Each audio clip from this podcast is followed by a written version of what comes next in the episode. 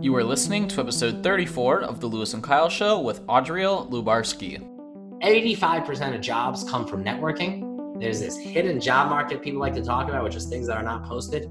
There's even the jobs that are posted are almost always going to go to the person who reached out to the hiring manager or someone else at the company or whatever. You've got to network and you've got to do it on both cylinders.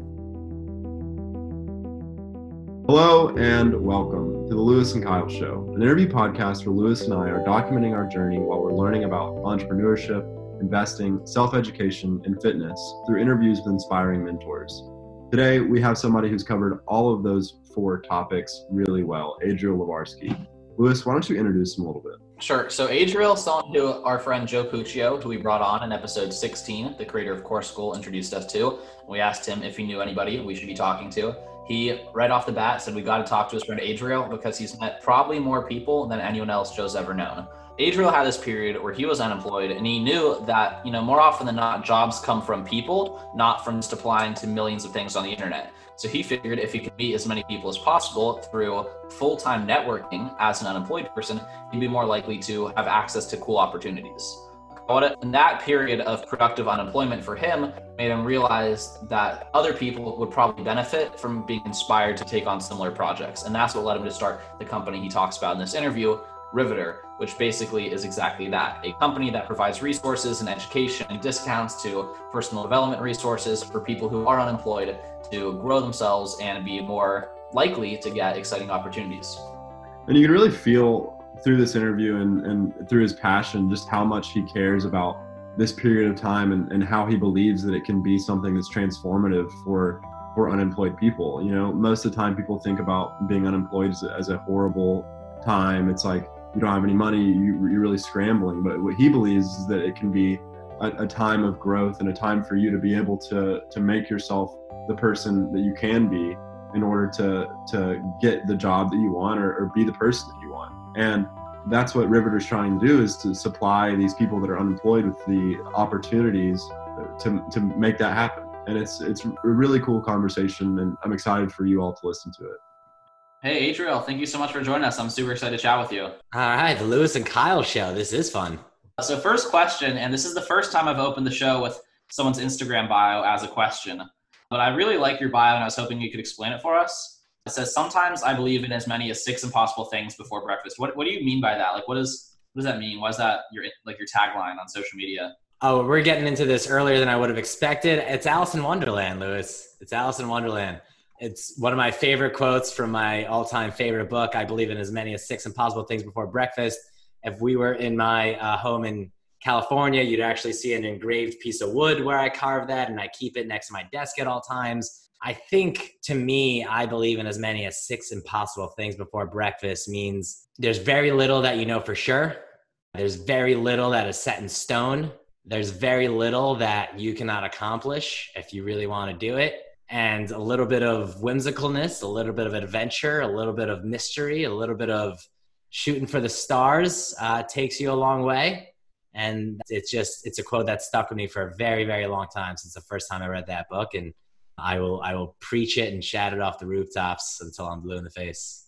Well, I was I was willing to give you credit for that quote, but not not as clever as Lewis Carroll, unfortunately. Okay, well that's uh, interesting the way you framed that in terms of kind of the first set of questions we want to ask you about uncertainty and possibility, and a lot of that is related to unemployment, which is where we want to spend the first section of this show talking about you know the company you started, going through what your experience was that led you to create this company, and then some of like you know the content and the actual ideas that you're promoting through the company but could you walk us kind of to what riveter is and how it got started related starting at you know your join journey being unemployed? Sure. So riveter is hr for the unemployed.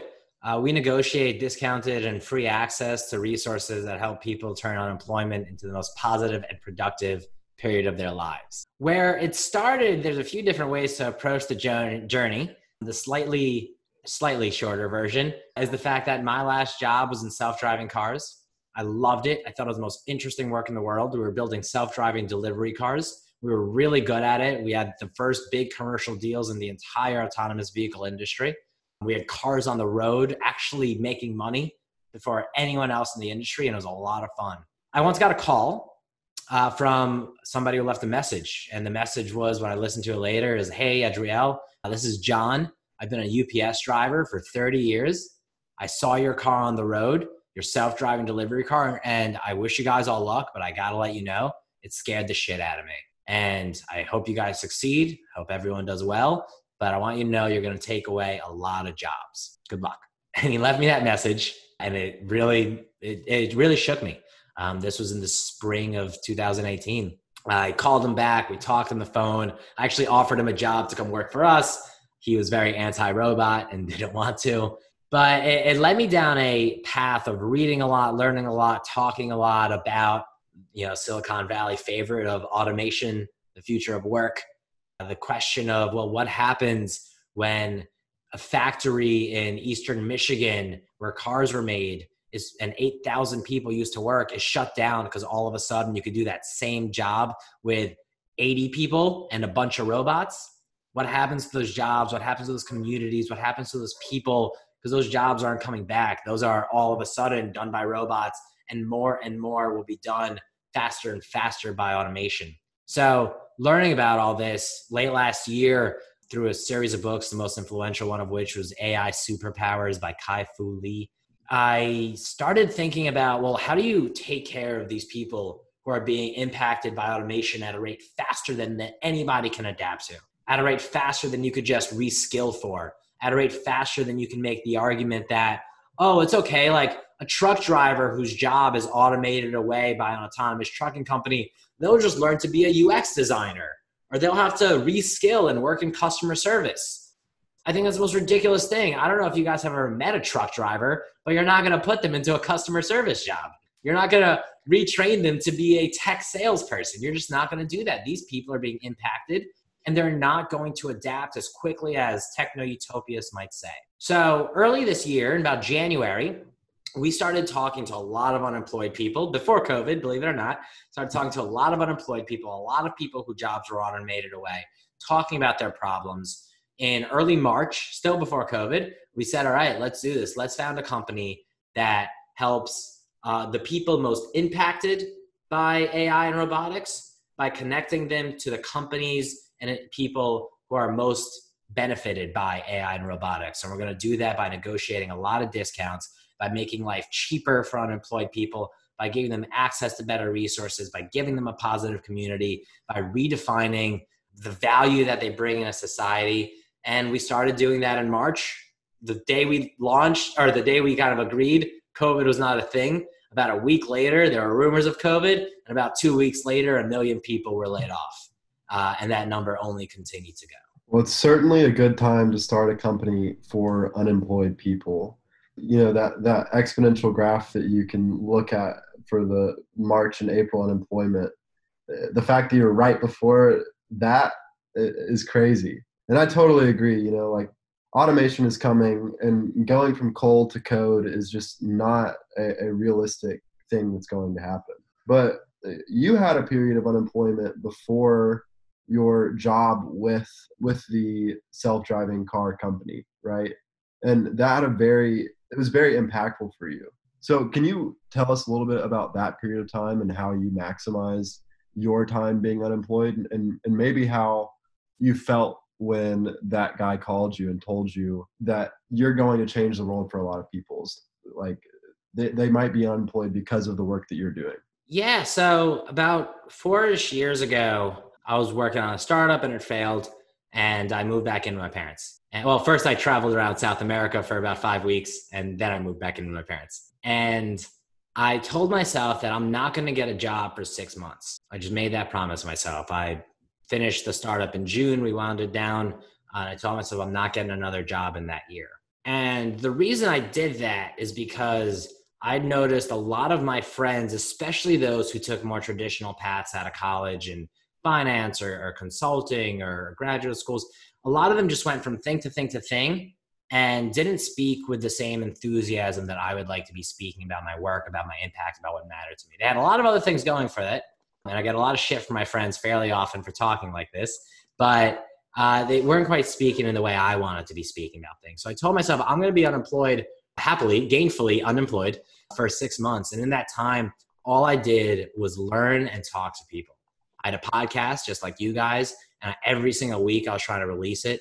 I just started taking classes, picked up skills, started a little, wouldn't even call it a company, a little project marketing for um, comedy clubs because I always loved comedy and it was fun and I, I wanted to help them out and I wanted to learn to use WordPress.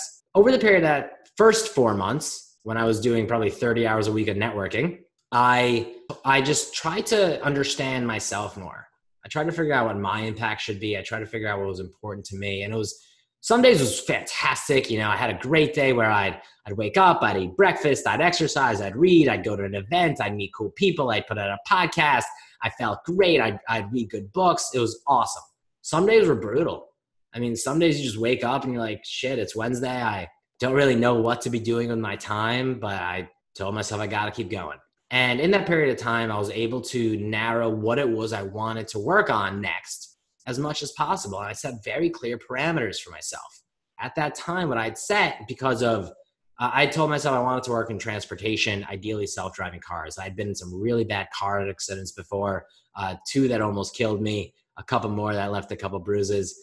And I told myself transportation is important, startups are important, making an impact on people's lives is valuable. And the best way I could do that is by finding a job in New York or in San Francisco in transportation, ideally self driving cars, at a startup that has fewer than 20 people and more than $2 million raised. I was very specific. And when you're that specific, you've only got a couple of options. I was very fortunate enough to get a job purely through networking with one of those options.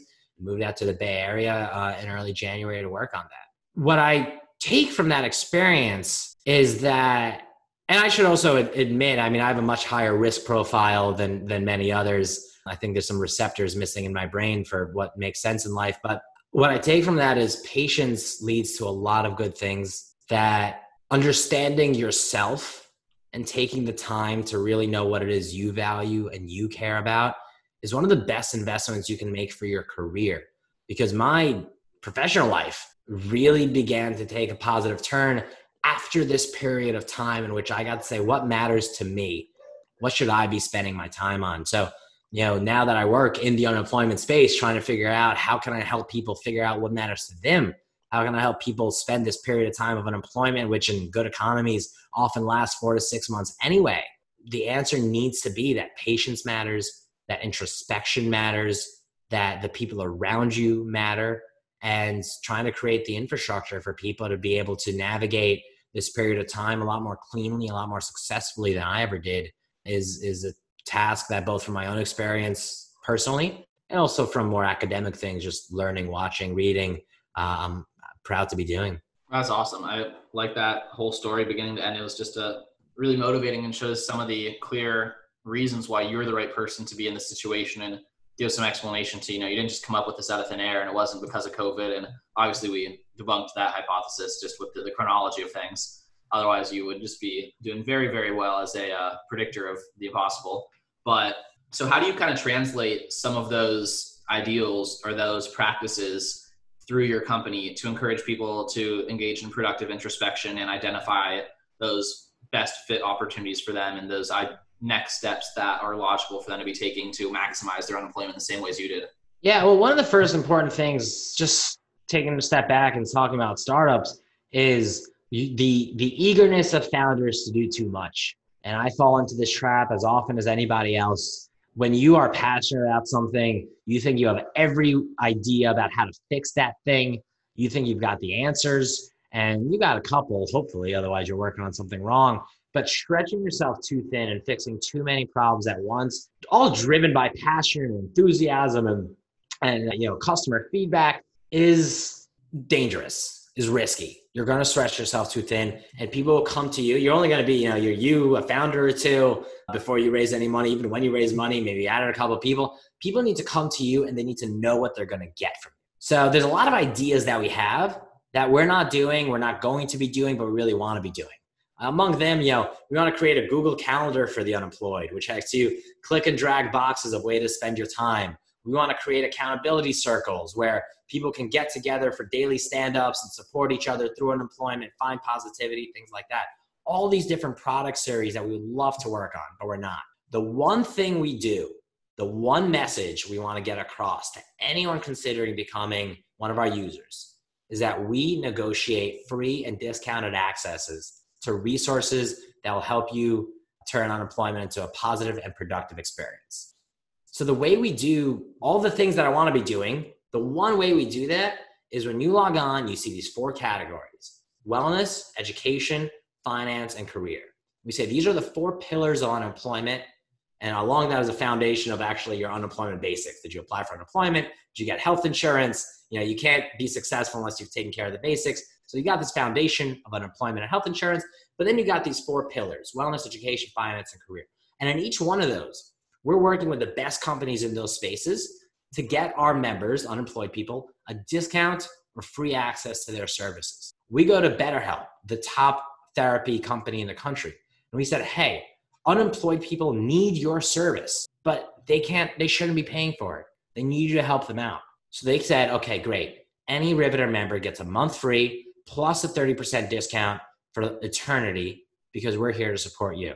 In education, we went to Udemy, the top online class company, and we said, hey, education isn't as important for anyone as it is for somebody unemployed who's trying to prove themselves, who's trying to upskill, who's trying to change career paths but they can't afford your high prices. So they took 85% off dozens and dozens of courses. And same thing with a bunch of other educators.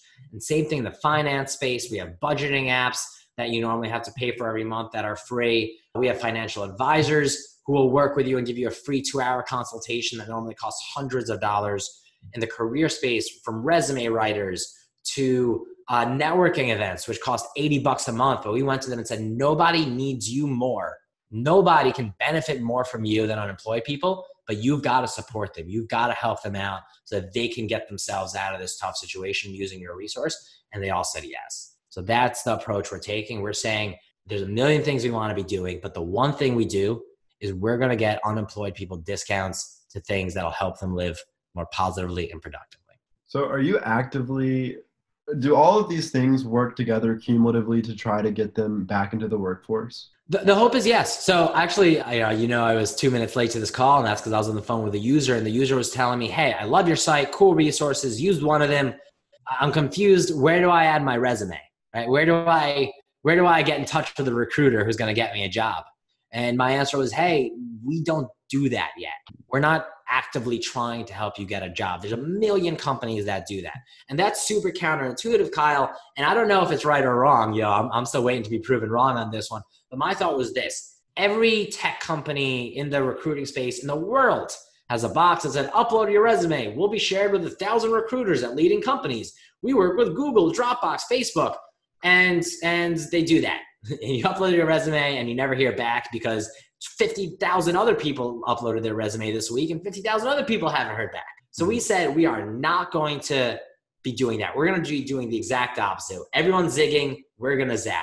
And so when you ask the question of do all these things help people get a job, all these things, we're not going to put your name in a box to help you get a job. But we're saying this Kyle, if you're unemployed and you come to us, you know, or we are telling you that if you take care of your wellness, if you take classes and certify and tell your story, if your finances are in a good position, and if you do what's important for your career, which is networking, networking, networking, and you do it in a lot of groups and you take care, you fix your resume and you do that well, then you will be in a position to get the job. But if you go talk to a recruiter and you pay a thousand bucks to a recruiter, but uh, you're distracted because you're sick, you're not sure if you're going to make next month's rent, you have the same skill set you had a year ago, and you haven't met anyone because you've just been sitting there in front of your computer applying to jobs, you're also not going to get a job.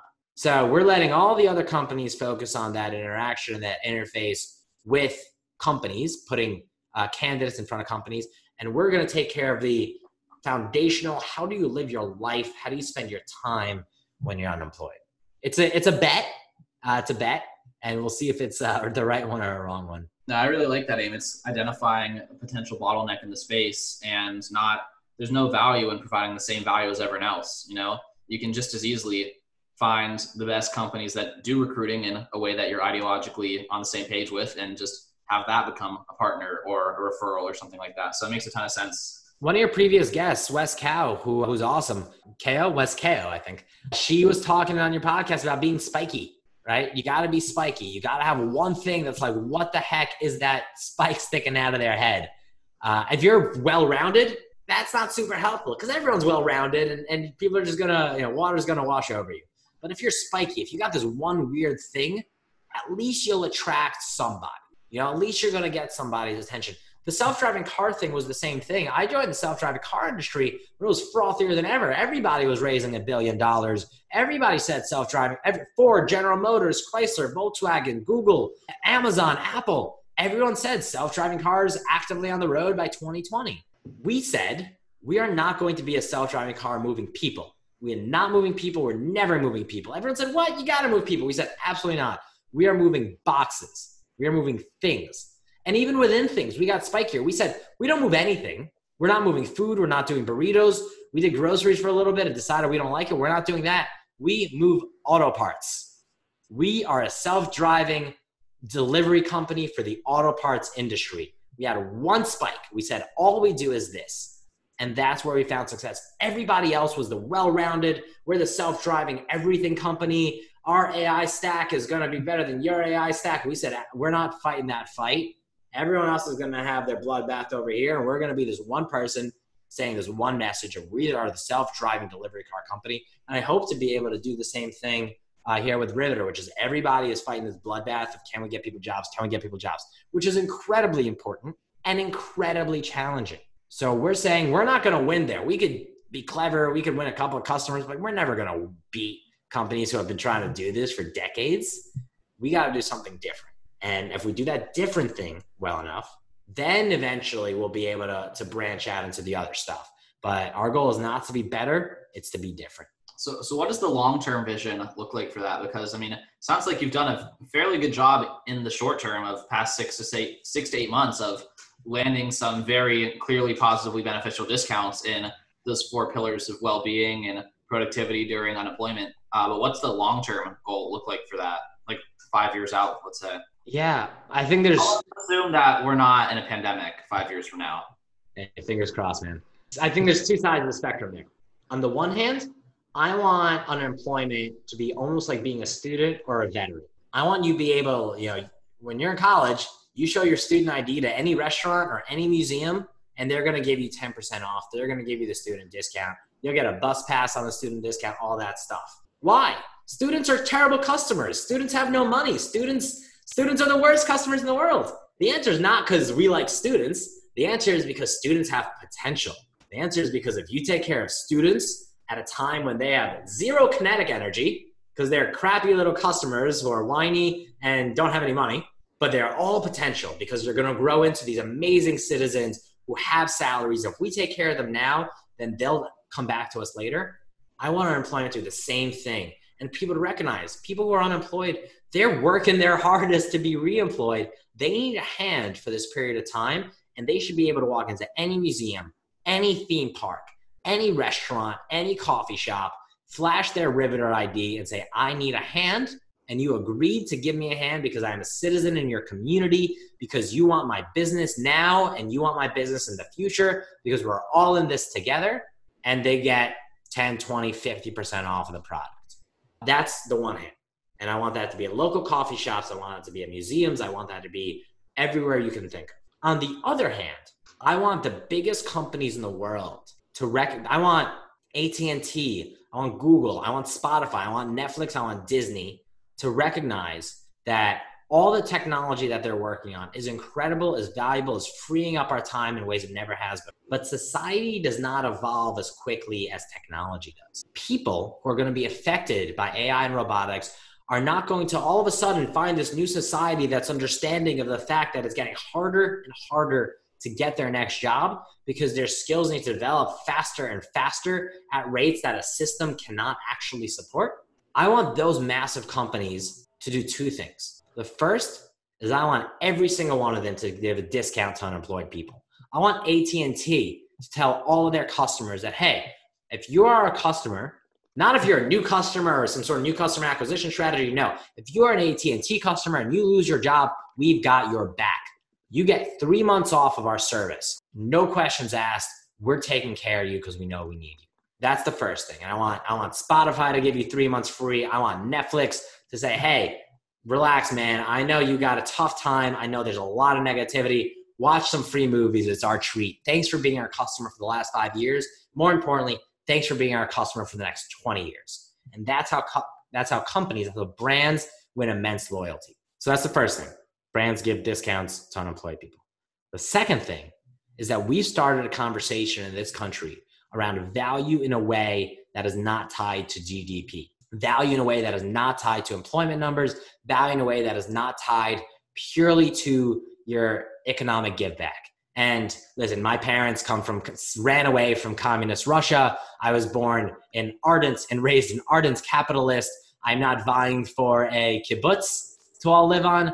I'm arguing that as technology, as capitalism moves faster than society can handle, we need another way to value people. One of my all time favorite quotes is from Bobby Kennedy, JFK's younger, cooler brother.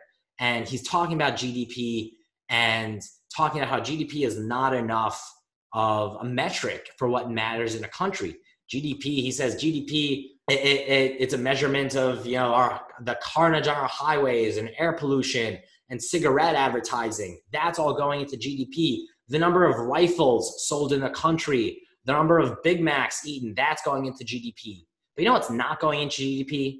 Not the health of our children, or the quality of education, or the joy of their play, the beauty of our poetry, the strength of our marriages, the intelligence of our public debates, what, what it means to be a parent. And he says, neither our wit nor our courage, our wisdom nor our learning, our compassion nor our devotion to our country measures everything except that which makes life worthwhile.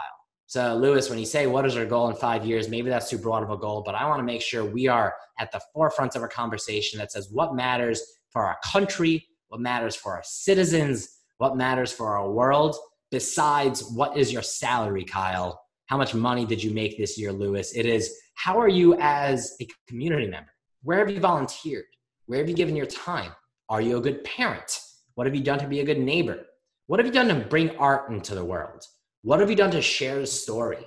That is part of the conversation we want to be in over the next five to 50 years. Yeah, that's that's beautiful, Adriel. Like for real. I think that it's important and I think that GDP is is like a metric that was created I think during wartime to and it's just made up and it's like a, a production function but it's increasingly less less prescriptive of, of what our society actually looks like in today's world and that's something that andrew yang talks about when he kind of preaches you know a, a similar thing just along the lines of, of ubi but i like that you said it was made up i think that's so important one like thing that's been is always existed in my life is a recognition that everything is made up everything no one everything is made up by people have you read sapiens by yuval noah harari yeah, add it to the list, Kyle. Lewis, I'm glad you have. His whole point is everything we have is a story. Mm-hmm. Religion's a story, an important story. Economics is a story, an important story. Careers are a story, a relevant story. Everything is a story. So if everything is a story, and we all admit that prosperity or career goals or wearing a brand name jacket, all of that is a story, well, then we can continue to write different stories we can continue to write stories that matter in different ways. You saying that GDP is made up is exactly right. And it's relevant. It's not a it's not an irrelevant number, but it also means we can make up other metrics. Mm-hmm. We can make up other things that matter to us. I don't know how to have all the answers about what those other things are, but I know they need to be made up or we're in big trouble. And I think the realization that, you know, things are made up kind of empowers people to be able uh, to think that they can make things up too. And you know they can change the world around them. It's like the steve jobs quote about like once you realize that when you poke the world things change you know everything changes for you. But i wanted to ask you let's say tomorrow i'm unemployed and I, i'm trying to you know get my life in order what do you think the the one thing that i can do that by doing which everything else becomes easier or irrelevant that I should do as an unemployed person? Join Riveter. there you go. Too uh, Kyle. too easy. Too easy. Mm-hmm. Uh, the I think um, I'm going to answer that in in two things you need to do because I think it's important. The first is you got to take care of the basics. You've got to apply for unemployment. You've got to figure out your health insurance. And you've got to figure out your financial plan. So that's one. That's take care of the basics. Like too many people who I talk to forgot about their own insurance expiring, their health insurance expiring. They just didn't feel like applying for unemployment because they didn't even know if they qualify. The answer is yes, you qualify. The answer is yes, you've earned that money and the right to that money. The answer is yes, health insurance is important and complicated and shitty in America, but you've got to figure it out. So that's number one is take care of the basics. But the second thing, if I were just to say broadly, the one thing you need to be doing is you need to be figuring out what is going to make you stand out and how are you going to tell that story. The answer is not work on your resume. The answer is sort of network. The answer is sort of take care of your health and sort of take classes. But more than anything, the answer is what is going to make Kyle a different and a better applicant and person and citizen than anyone else. For many people, for some people I've talked, and this could be a million things. One person I talked to decided that her passion is sports and she wants to give her time to sports related nonprofits. So she works every day volunteering at sports related nonprofits. Some days she's coaching a little league, other days she's working on a marketing campaign. Someone else I talked to decided to start a podcast and he's turning like video games into stories via podcast and he's learning to edit the whole thing and that makes him different. That's the guy who is going to talk about, hey, what'd you do in unemployment? I learned to edit audio. I learned to tell stories. I learned to ask questions and interview people. So the one thing you need to do is figure out what is going to make me different. What's your side project? Somebody I was just talking to today, one of our users started volunteering for Code for America. And he's now working with the LA Brigade, volunteering for Code for America. And that makes him different because he is building skills, because he's giving relevant skills, because he's giving back to his community. And he knows that if he does that long enough, he's going to stand out in any interview because he's going to have an interesting story. And the second aspect of that is you got to learn to tell that story of what's making you different. So you could volunteer, you could start a company, you could start a podcast, you could you could learn to break dance. All that is awesome, but you've got to be able to tell that story. You got to say, "Hey, when I was unemployed, every single day for 2 hours a day, I took breakdancing classes." And that is fine, but you got to make sure you're on LinkedIn, you're on Twitter, you're on Facebook, and you're posting videos of yourself breakdancing. You're saying why it's important, you're saying what it's given to you, and you're saying, this is why I am a great candidate, I'm a great person, I am a great value add because I was able to commit to something on my own. I was able to put something on my own shoulders, and I was able to be a different candidate than anyone else you've seen. This is comes back to what I said earlier. It's don't be better, be different. You spoke to so many good good points there. One point I really want to emphasize, and this is something I've thought about recently, is since I've been putting a lot of attention into unrelated physical challenges, you know, whether that's endurance running or training for calisthenics or something, is there are, it doesn't have to be, you know, your professional story that's interesting in a job interview or whatever. It doesn't have to be that you spent all this time pursuing a very specific, relevant professional skill like video editing or audio editing or coding. Like it demonstrates a lot of these similar skill sets and character traits to have had the discipline to follow an 18 week training plan and then follow through and like finish the race at the time you set out especially, and again, framing it in terms of stories, right? As yourself as the unlikely hero at the beginning of the story, being that person who no one would have thought, you know, you had no experience, you're never an athlete, or again, you've never danced in your whole life, everyone's made fun of you. So you're like, well, I've got nothing going on. Riveter hooked me up at the dance studio. I'm gonna learn how to do flares and like just which is I'm gonna get back to you, Adriel, in a couple months because I'm working on my flares. I'm gonna get there eventually. I feel like you've got potential. I see something in you, Lewis. No, I mean I'm the middle split. Once I get the middle split down, then I'm going to focus on flares because it's kind of pointless to focus on until till that point. But again, Riveter got you in the studio. You've taken breakdancing classes. You've amassed a small following on Twitter. You've got 5,000 people that look to you as the authority in the breakdancing space. Like that demonstrates a lot of really beneficial things about you that no matter what the position are certainly going to make you the, the candidate that's remembered after the interview.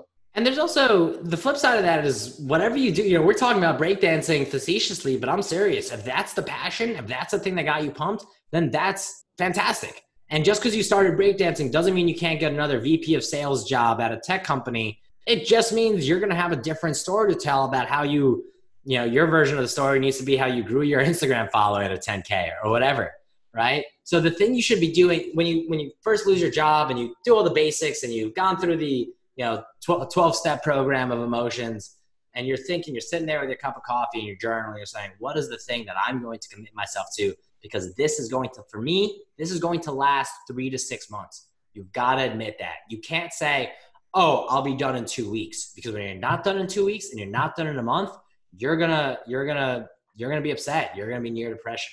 You need to say, for me, this is gonna last three to six months and this is how I'm going to kick ass in those three to six months. This is my goal. This is my endurance running goal, my podcasting goal, my breakdancing goal. And what is it that matters to me? What do I want to learn? What do I want to do? What not not what does a job want me to do, but what do I want to do? Because this should be an opportunity. You know, this period of time is almost like a God-given sabbatical. Uh, it's just an opportunity to say, here's what I care about, and I get to do it and fortunately enough, I get to get paid to do it because you get unemployment benefits. Not a lot, and certainly not for many people, not enough to really live on and thrive on. Uh, in certain states, it's particularly bad. But if you're in a certain position, again, unemployment is different for everybody. You got a millionaire who's decided to retire, who's unemployed, and you've got you know a single mother of six who's who's working two jobs and COVID hit and she's unemployed. Two very very different experiences. So I don't speak for all, but for many in the middle, the answer is what matters to you. What are you going to commit to? Like you said, Lewis, what is going to be the thing you, you really keep to and you prove to the world that you can do? And how are you going to tell that story? That's fantastic. What are you going to say, Kyle? I was just going to say, like, you were given that God given sabbatical and you took it and you ran with it. And, like, I, I think that it's interesting that you've kept that same mindset about uh, this period of time and you look at it and, and like, you, a, a positive light as something that people can take advantage of.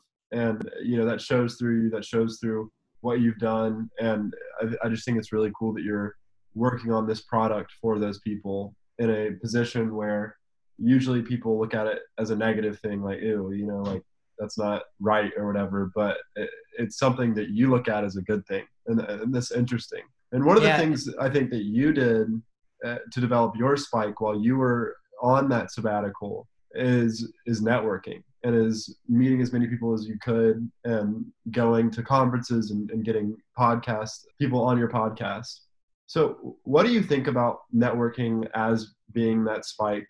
And and what advice would you give to someone who is starting from not knowing anyone? Like uh, like how do you practically go about meeting as many people as possible and making it as impactful as possible? So Going back a minute to where you started the question, you said that most people look at it this as a really negative time, and I'm looking at this as a positive time. And in his book Zero to One, Peter Thiel talks about how he asks every candidate who joins any of his organizations one question, and that mm-hmm. question mm-hmm. is, "What do you believe about the world that nobody else believes?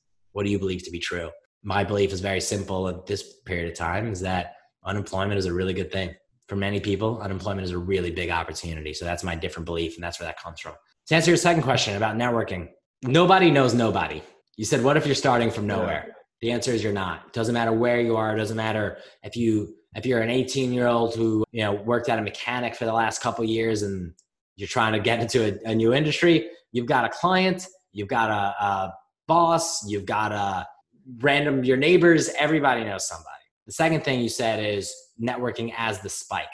Networking is not the spike. Networking is the way to either define what your spike will be mm-hmm. or to share the story of your spike. Going around saying, I'm the world's greatest networker is not a spike. Going around saying, I am using my network to share something or learn something helps you develop the spike.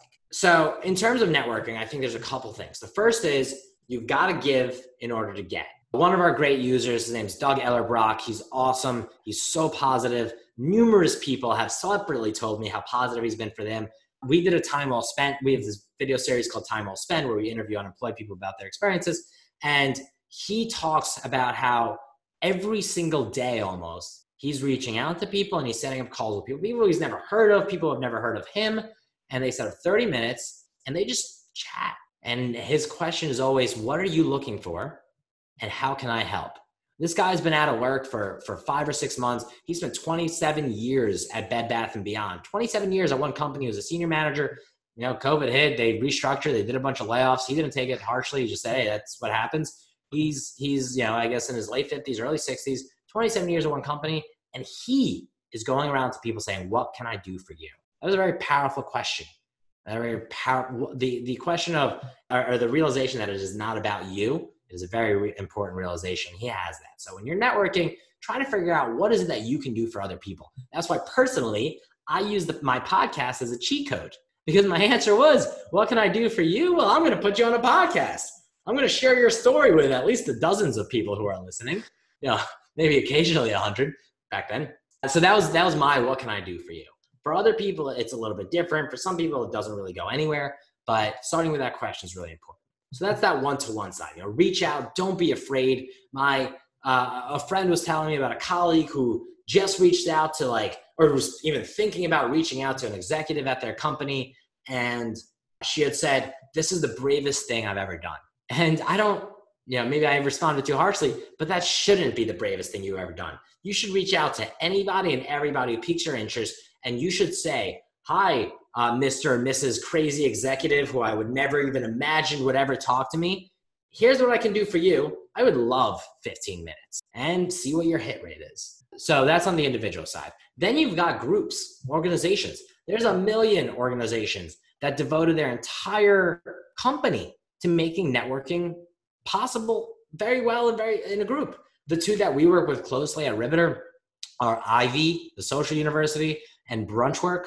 They put together incredible events with CEOs, with leaders, with all these people, and they put together these events and make it very easy to connect with other people in a group setting.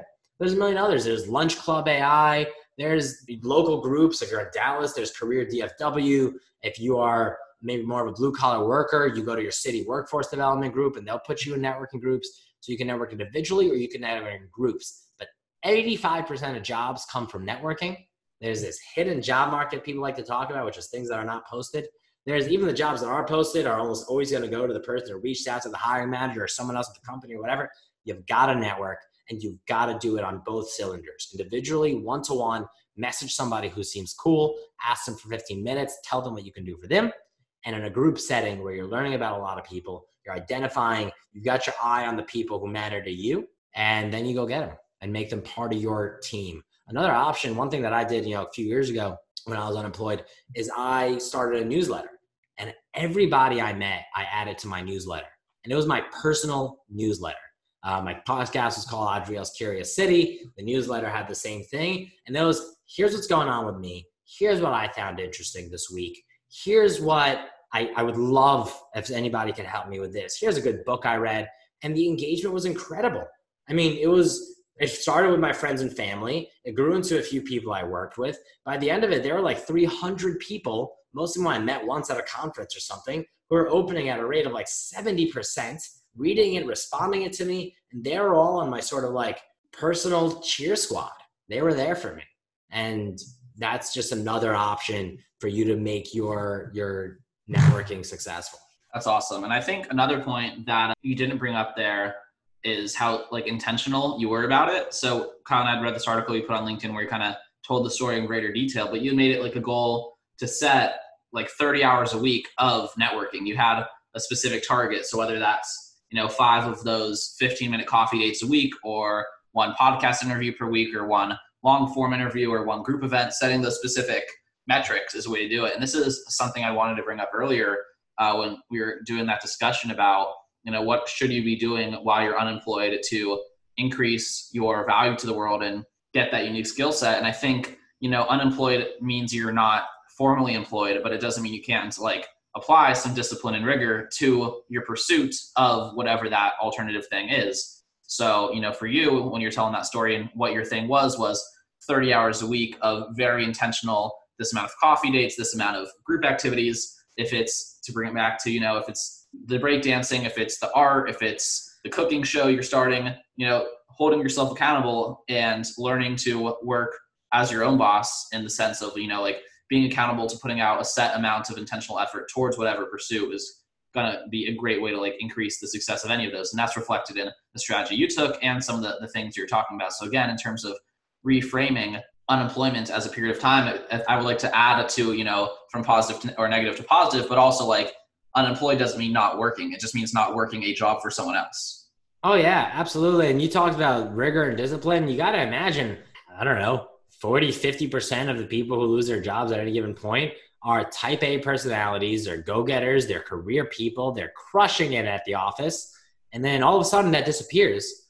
Finding that discipline is incredibly, incredibly important to their self esteem, to their Uh, ability to succeed in this period to a lot of different things. There's two, you know, quotes who basically say the same thing and basically from the same kind of person to apply. John Doerr, the venture capitalist who backed Google and, and many others, he wrote a book, but it's called What Gets Measured Gets Managed. His book was called Measure What Matters. His quote is What gets measured gets managed. The things you write down that you are going to measure your ability to meet, that's what's going to get managed. The other one is from Paul Graham, the founder of Y Combinator. And uh, this was more of a paraphrase, but he says, It's amazing how you can watch a metric grow just by watching it. Meaning, yeah. meaning if you're not looking at something, it's going to be stale. It's not going to be great. But all of a sudden, when you start writing it down, saying every week I need to do two, I have to network with two people. I have to. Just by saying, did I network with two people or not? Yes or no? All of a sudden, you're going to find that you're going to start networking with two people. You know, and that's a startup thing too. Like we do this at Riveter where we've had one goal. It's been the most important goal. And our one goal has been growth, free user growth. And we started measuring this maybe uh, six ish weeks ago, seven weeks ago, six weeks ago. And we went all the way back and we looked at our user growth and it was all over the place. One week it was 8%, one week it was 3%, one week it was, it was all over the place. And we said, what we're going to do is we're going to measure it and we're going to go for 10% growth every single week. With the last five weeks since we launched that, we've been growing an average of 14% a week consistently. The That's lowest was 11, the highest was 17. And just by measuring it, all of a sudden it became a focus. But now we're not measuring other things. And other parts needs to be improved. Our email open rate has gone down because it hasn't gotten enough love. We haven't added enough partners to that. So now we need to measure those things. Are we adding one partner per week? Are our email open rates over X percentage? What gets measured gets managed is true in business it's true in personal personal business, unemployment. It's true in pretty much it's true in diet. It's true in exercise. And what gets measured gets managed is is uh, an important system for anybody trying to improve at anything. Yeah. The other thing I'd add there in terms of you know having those personal KPIs, but the other thing is about like the lifestyle. So one thing I've kind of adopted in the quarantine because there's a lot of similarities between quarantine and unemployment, where it's a great period of unexpected bursts of free time. And it's like how do i use that productively? And one thing i've been saying to myself that's been really helpful is you know if i can wake up early to work for someone else i can wake up early to work for myself and do things i want to do. So it's you know you have a job and you have no issue you know i was working at a vehicle manufacturing plant the mercedes plant in tuscaloosa building cars or i wasn't building cars that's what happens there. Uh, waking up at 5 a.m to work there and you know i was excited to work there it was a great opportunity but it wasn't you know what i most want to be doing in that moment and then it's like I went back to school, lived the rest of my life a year later. It's like if I I've now started realizing, you know, I to something I was, you know, like it was a day in out day out job. I didn't like want to be there with my whole heart every day. Uh, versus doing something like this podcast where it's like one of my favorite things to do. I can it's a project I chose that I got to make the rules for. And if I can wake up to do something I'm not eager to do, uh, I can wake up to do something I've designed for myself and like living day in and day out like that. It's been extremely productive for me.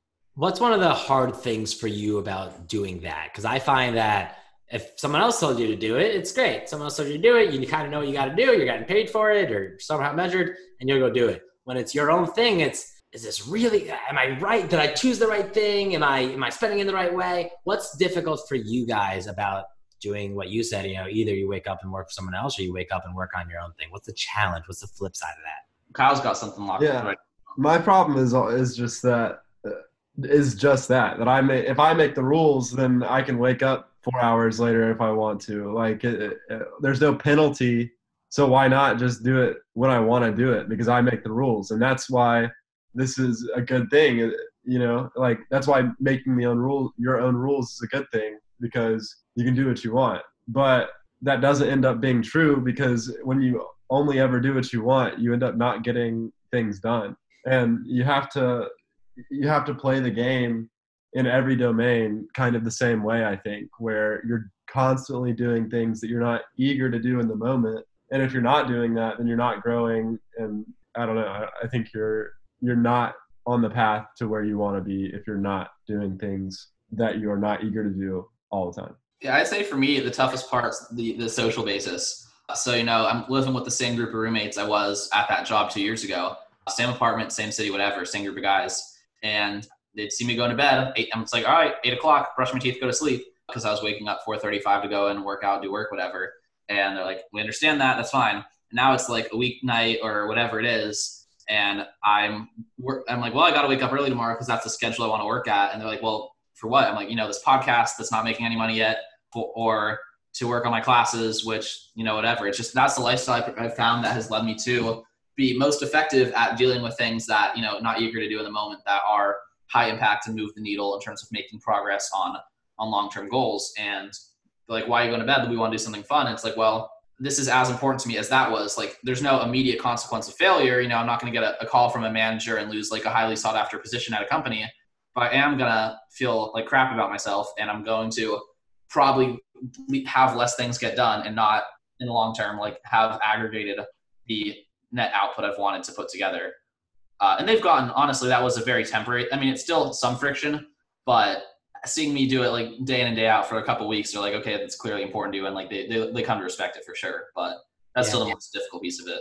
Yeah, I mean, for each one of you, the response is slightly different, I guess. For Kyle, totally get it, man. It's well, I set an alarm for seven, but what's the difference if it's ten? Like, really, what's what's who's gonna stop me? Like, Lewis is gonna yell at me because I told him I got to dump by noon. It'll be two o'clock. No one cares.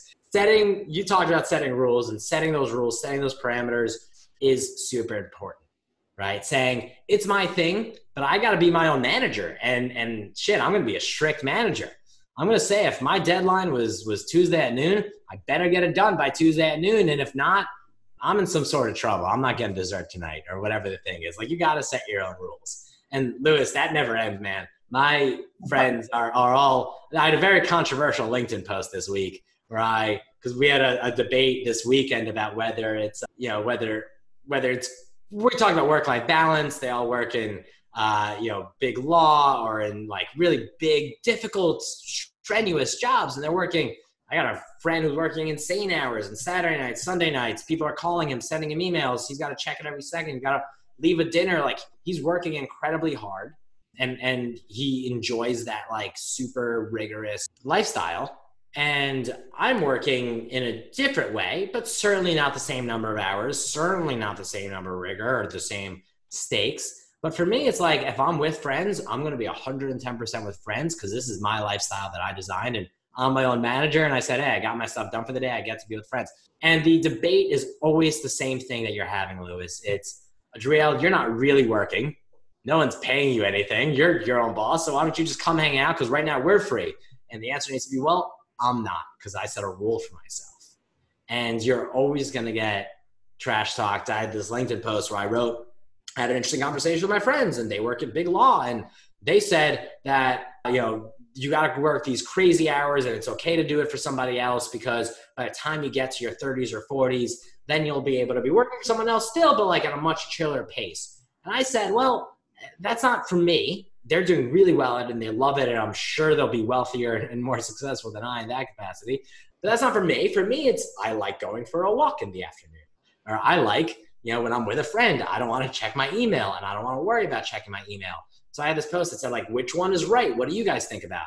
And one of them saw it sent it in our group thread got really mad at me facetiously call, called me a bunch of names and then we talked about whether or not it's it's okay to pick a lifestyle, which lifestyle is right. People on the LinkedIn post commented on the one hand, like, nope, you've got to be doing your 80, 90 hour weeks in your 20s because you've got to put in the time then. Some other people said, like, it's all right, craft your life, work on your priorities, figure out what the three things are, the three levers you need to pull in order to have the best life possible. Make sure you pull those and make sure they're your own levers, not somebody else's. So it, it created an interesting debate. And, and if this is anywhere near the lifestyle you choose, you're going to be having, and your friends do anything else, you're going to be having similar debates for a very long time to come. Perfect. One tool, I don't know if we'll get into in this episode, but Kyle and I have been playing around with another tool developed by the same guy as the 75 Hard, who, which is that fitness challenge, uh, which has been really helpful for managing these kind of things for us. I don't know if we should get into it now or not. It's called the Power List. No, probably not. Don't don't tease yeah. it. Just say what it is. Then we're gonna get into it like in long form at some point. I'm just like I know I'm gonna hit that on the edge of my seat. Yeah, I'm gonna hit that hundred day streak, and then we're gonna have to do a long form episode on it. So we'll do a little teaser here. Uh, so Kyle and I just released on Tuesday of this week, so that will inform the viewers of the discrepancy between me making this comment and them hearing this episode when it's published, and they'll learn our lead time behind the scenes. But the 75 hard was that 75 day fitness mental toughness challenge. You do six things every single day. If you miss one of them, you start back at day zero. Designed by podcaster Andy Frisella. He puts out another system. I explained it super quickly because we've explained it in a lot of content called the Power List, which is borrowing the same concept as 75 hard, where you know you have a list of things that you do every single day. It's a successful day if you do them all. It's a fail day. You have a permanent record of your temporary laziness if you do not do those things, and you write down you know a list, preferably the day before, of the five things that you need to do that day, that following day. Uh, do all five things and then it's a win. Or if you don't get them all done before you go to bed, it's a loss. You know what I mean? And if you want to quote unquote win at life, you know, it would make sense that you'd expect a winner at life to win more days than they lose because in, in any game where there's a concept of win and loss, winners win more than they lose. They score more points than the other team. The number of wins outpaces the number of L's. Three versus two, four out of four versus three out of a week of seven days. The idea is, you know, if you can just win the day, it's a successful it's a successful way and you know you tally up at the end of the year how many of the days did i win. Uh, and he put out this other one like called the last thousand days. And he's like are you at where you want to be at in life? It's like okay well look at the past thousand days. How many of those uh, knowing your capacity knowing what your goals were were days where you would consider them wins? You know was that two days a week you met capacity produced at a reasonable level of production based on where you want to be in life? Was that one day a week? Was that five days a week? And if it's not something kind of towards that more than half, well more than half range, like why are you at all surprised that you're where you're at? And it's also like, well, looking forward, you know, going where you want to go a thousand days from now. Like if you're not planning on winning five days a week, you're not actually planning on achieving the things you're planning on achieving. So I've been following this for I guess 23 days now in a row, five things every day. And again, it doesn't have to, it's not about doing more. This is what inspired me to bring this up was you know the conversation with the roommates and, social pressure. It's not about doing more. This list isn't about helping me get more things done than I was already doing. It's about prioritization, right? The one finding those one things. So what are the things that are most likely to lead to moving the needle on the projects I'm working on and like actually high impact. So if Kyle and I don't have any podcasts lined up, that would some of those things would definitely be cold outreach, networking to try to get more interviews on the schedule some of those things can be things you're already doing and just need a, need a little bit more motivation. So the workouts I've been doing, the the stretching towards the middle split has seen an appearance on a couple of the days, uh, and then just whatever else needs to get done. So however you need to structure it to make progress towards your life. But it's been a very helpful framework for me. And then it's a version of it's a version of Archimedes' lever. With a yep. long enough lever, you can move the world. You exactly. just got to define what your lever is or what your five levers are, and you're not moving the world. You're moving yourself in the direction you want yeah. to do it. But picking your one thing, your five things, your whatever things, saying these are my things, and I'm going to kick ass at these things, and everything else is noise. Yep.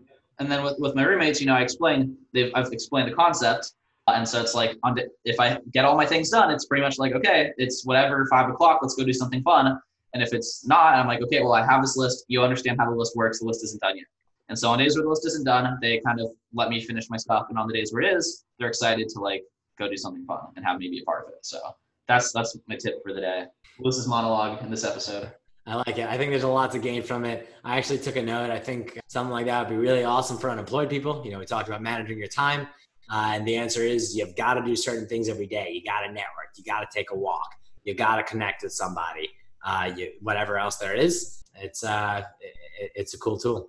It's been a helpful framework for me, and that you don't necessarily have to apply that same framework of failure fear uh, of okay you're at a 23 day streak. Like if you go to zero you go to zero. But i've kind of you know that's how i usually take things. And it's like if i don't hit 100 i mean yeah lewis like, is just crazy everyone. Also like today one of my things is water. I, I want to drink a gallon of water. I've been sick. I need water. And it's uh, it's not a hard thing. It's not something that like i'm gonna fail at or like i'm i'm not setting the bar too far out you know? But at the end of the day, when I have drank a gallon of water and I know that I completed that and I check that off, like that means something to me. That I, I set something, uh, I said I'm going to do something, and then I did it. And doing that day in and day out with different things, like it's just, it's very powerful. It really is. Um, yeah, I used to use a similar app called Way of Life, where it was the same thing. I think I paid three or five dollars for it, and I said, "These are the things I want to do. I want to drink eight cups of water a day. I want to sweat every day. I want to read every day. uh, Whatever else there was." And and you just checked them and saw saw your metrics over time. Completely. I think uh, we should transition now to the bonus round, some kind of free form discussion, some quick quick questions for you about different topics. I want to start out by asking you about kind of this upcoming trip you have planned. Uh, you've kind of set yourself on this adventurous course with for over the next six to eight months. Can you explain what that is? Sure. So my fiance and I, her name's Abby. We live in the San Francisco Bay Area, and uh, she works at Pinterest. Pinterest recently announced that they are going to be working from home until August. Uh, Riveter basically follows Pinterest HR dictums, is what she told me. So, so we we work from home until uh, next August as well. And we uh, thought it'd be very very fun to take advantage of this time and, and go on a little adventure. So we're going on a road trip and we are going to six to eight different cities for a month each for six to eight months at a time. We're starting off in Los Angeles, going to San Diego, Arizona, Austin, New Orleans, and depending on if we want to keep it going or make our way home, we'll go to the Carolinas, then Birmingham. north to Michigan, Wyoming, whatever else. And I'm, I'm very excited for it. I think it'll be interesting, fun, great way to spend time. But this comes to sort of my singular perspective in COVID, which is the following. This is a pretty crazy time for everybody. And this is a time that our children will be writing book reports about. And they will have a history assignment in fourth grade where they come home to you and they say, Hey, daddy, today we're learning about the great pandemic of 2020. Can you tell me about it for my book report? And can I record you on my Neuro micro device or whatever? And they're going to ask questions like, Where were you? And you're going to say Tuscaloosa or San Francisco uh, or moved in with my parents, whatever the answer is. They're going to say, What did you do? And some people are just going to answer, Well, it was really terrible. I, you know, maybe I lost my job. Maybe I was sick. Maybe I, I somebody I know was a love got sick. Maybe I, I was depressed. A lot of bad things. And your kid's going to write that up in a book report and say, My daddy was in great pandemic in 2020 and it was the shittiest part of his life. Or, this is important, or you're going to say, Yes, son, it was really shitty. It was really hard. But here's what I did. Here's the interesting thing that I took this time and turned myself into.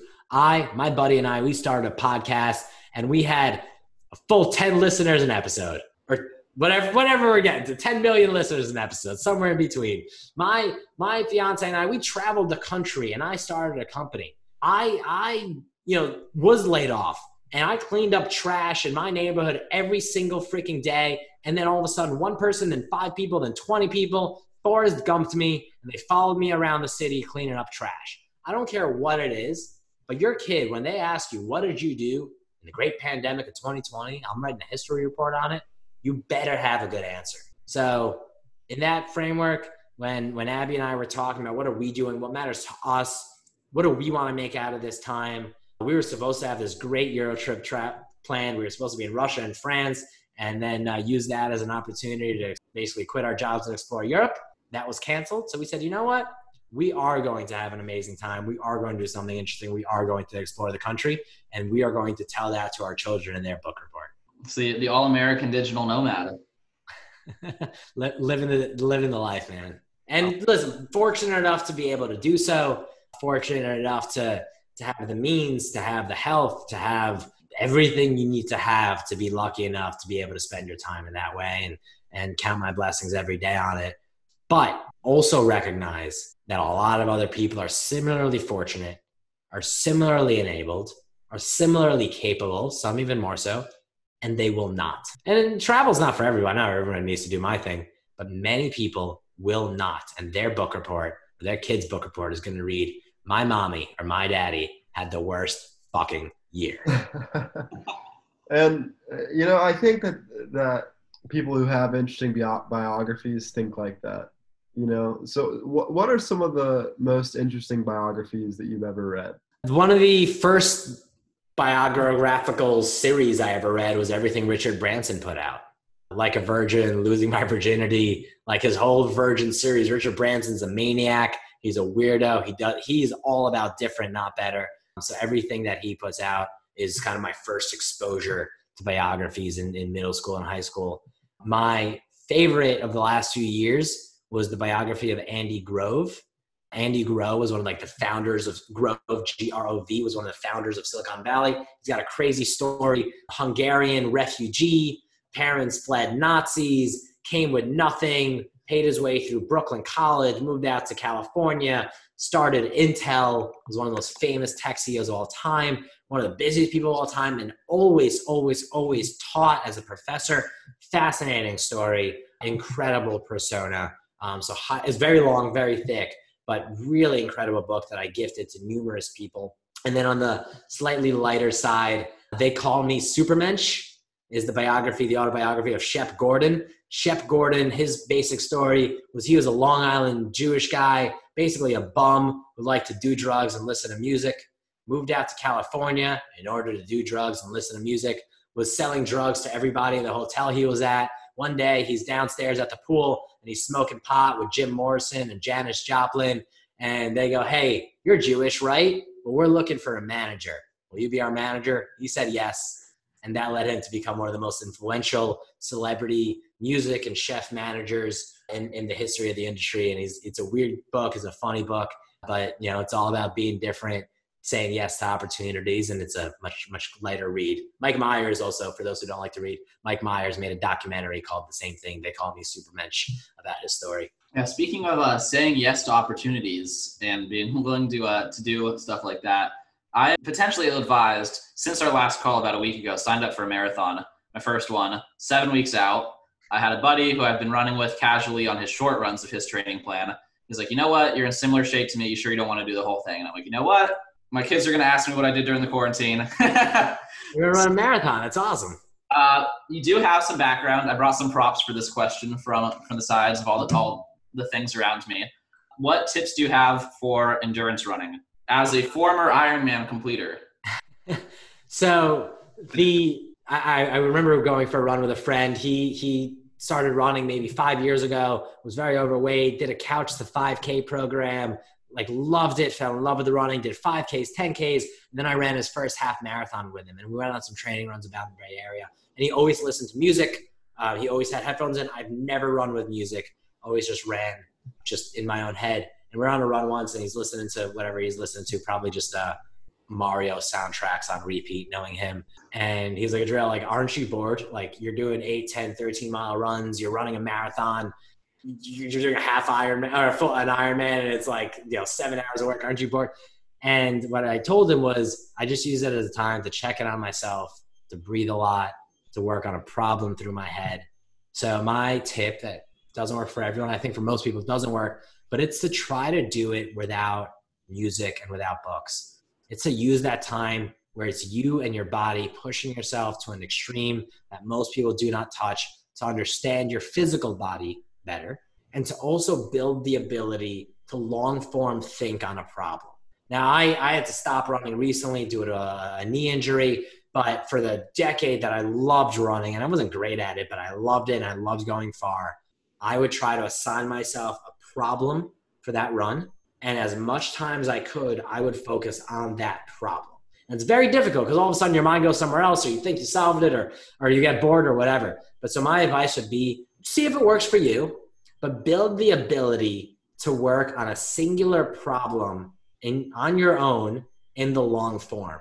Because that'll help you when you're just sitting on your desk working on a problem, not get distracted. That'll help you when you're working, uh, reading a book, or having a conversation with somebody the ability to long form singularly focus is a very important skill and i think running is a great opportunity to work on that. All right. Well i'm doing a, a half marathon tomorrow so. Is it a real half marathon with a lot of people or are you like just running 13 miles and tracking it kind of thing? Yeah yeah yeah. Nice. So no no support crew. Right before this call i went to dick's and bought $20 worth of goo. So goo. yeah. Love goo Oh, the other the other tip is uh, make sure after any race you cool down properly. After my Ironman, I crushed my goals. I was so happy with my time, and they didn't have like you know they should give you like a heat blanket or something after that. They just didn't have that. So whatever, my friends are there. We hang out. I we're having a good time. We go out to eat. We drive home for three hours. Abby and I lay on the couch. We're hang- I'm just so like exhausted and amped. We're laying on the couch. We're watching a movie. We get up. She gets up. I get up. My leg freezes, and then all of a sudden, in the span of 15 seconds, my body goes into shock. And for about seven to 10 minutes, I was convinced I was gonna die. My body temperature dropped so low. Uh, my body was shaking and that period of like laying on the couch put my body in a shock. She was on the phone with the hospital. We were trying. It was awful, and it was all because you didn't cool. I didn't cool down properly. So, screw my last advice about being a long form thinker. That was nonsense. Cool down properly. So just take like a long, slow walk for like a couple of 25 minutes or long, slow walk. Put on sweatpants. Change out of your sweaty clothes. Basic stuff. Don't be an idiot like your pal Adriel. Don't do it. Check. I won't be running 13 miles tomorrow, so I'll, That's another idea. I'll, I'll do the warm. I'll, I'll, I'll do the cool down and the warm up for my workout. So the, the question I have for you is in, in the last call we had, you brought up how you've in the past, which people have learned a little bit about your past from listening this far, uh, have kind of juggled a lot at once, uh, versus now you're really singular focused. Can you explain kind of what that dynamic's been like and why you're doing this? And the, now the benefits of when to be kind of that multi-focus versus when you think that singular focus and your experience? Sure. So I think there's so in the past I always did a lot of things. You know, right after college, I was working on two startups. I was teaching at the university. I had a podcast. I was working my last job at the self-driving car company, I had the job, I had a podcast, and I was leading an event series, and I was heavily training in athletics. I always had a lot of things going. Now I'm singularly focused on Riveter, and it's the first time in my life. I kind of have this podcasting thing on the side, but I'm singularly focused on Riveter. And that's new to me. And my thinking is this I think there's two times in life in which you need to do, you need to juggle. And the first is when your main thing is for somebody else, when your main thing is making somebody else's dream come true.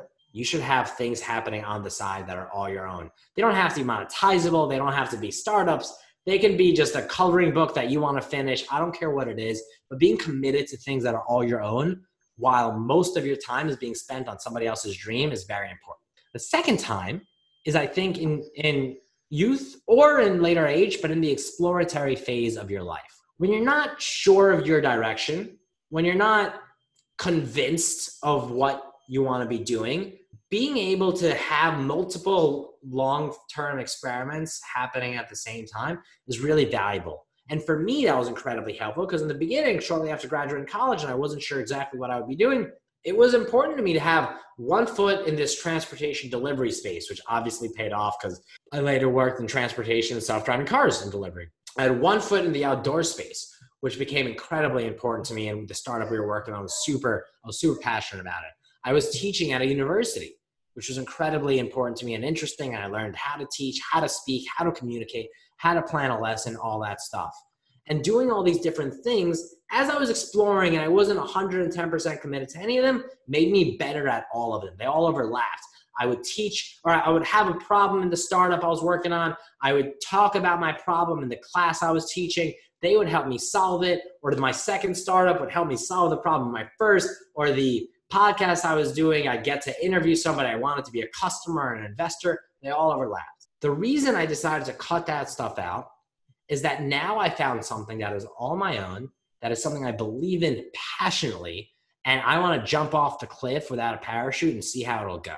And if I, every minute I take away from making Riveter come true in the way I want it to, is a minute I'm taking away from my future self because this is the thing I'm fully dedicated to. And I finally found it and took a lot of experimentation to get there. So that's why I think juggling can be incredibly valuable. And even now, I'm sure I would benefit if I was still, you know, hosting events or had a podcast and interview people. I'm sure it would be a benefit. But I want to make sure everything I do is in the benefit of Riveter solely because I'm taking a big swing here. If I miss, that's okay. I'll, you know, a year from now, if Riveter doesn't work out, I'll reset, I'll think it through, I'll go back to juggling until I'm ready to understand the next thing. But if I hit, it's going to be a big hit and I'm putting all my weight behind it. Man, good answer. I think that's a good place for us to end. Adriel, where would you send people to to find you, to support you, to learn more about you? What's your what's your call to action for you? Yeah, so I made it easy. I am at a Lubarsky2 anywhere on the internet, LinkedIn, Twitter, Instagram, whatever. Uh, email as well. Uh, Riveter is Riveter Works anywhere on the internet. our website, riveterworks.com, Twitter, LinkedIn, Facebook, YouTube. We're Riveterworks everywhere. My call to action is not about me, it's not about Riveter, but it's about you. Take this time after you listen to this. Take five minutes. Do it on a walk, do it with a cup of coffee, do it talking to a friend. Take five minutes and think about what are you going to do to make yourself spiky? What are you going to do to stand out? What is the thing that you care about that nobody else cares about that is uniquely your own? And make your plan to try to do it. Fantastic. Well, I really enjoyed this. Thank you so much for coming on with us. Thank you guys. This was fun. That was a great conversation with Adriel. Learning to, uh, learning from him about what they're doing at Riveter, uh, trying to help people while they're unemployed to, to gain access to, to benefits, kind of the HR department for unemployed people. I think it's a, a, really cool idea and it's a great time to have started that, right? Right in the middle of the pandemic. Absolutely. I completely agree. Super fun guest to have on. I'm going to was looking through some of the stuff I need to list in the show notes. He made a lot of great recommendations of books to check out, some cool frameworks for, you know, when you should be juggling multiple projects or when you should just be focusing on one thing. Um, so I'm going to have to re listen to it myself when I edit this and there's just a lot of value to impact. So I'm super grateful we were able to have him on. I hope you all enjoyed listening to it. And if you did and you want to support Kyle and I and encourage us to make more content like this and connect with more people like Adriel, please give us feedback in the form of a rating or review on iTunes or send us a message on social media. You can find us on all major platforms and likely we'll respond. So thanks so much for listening and we'll see you in a week with the next episode. Thank you.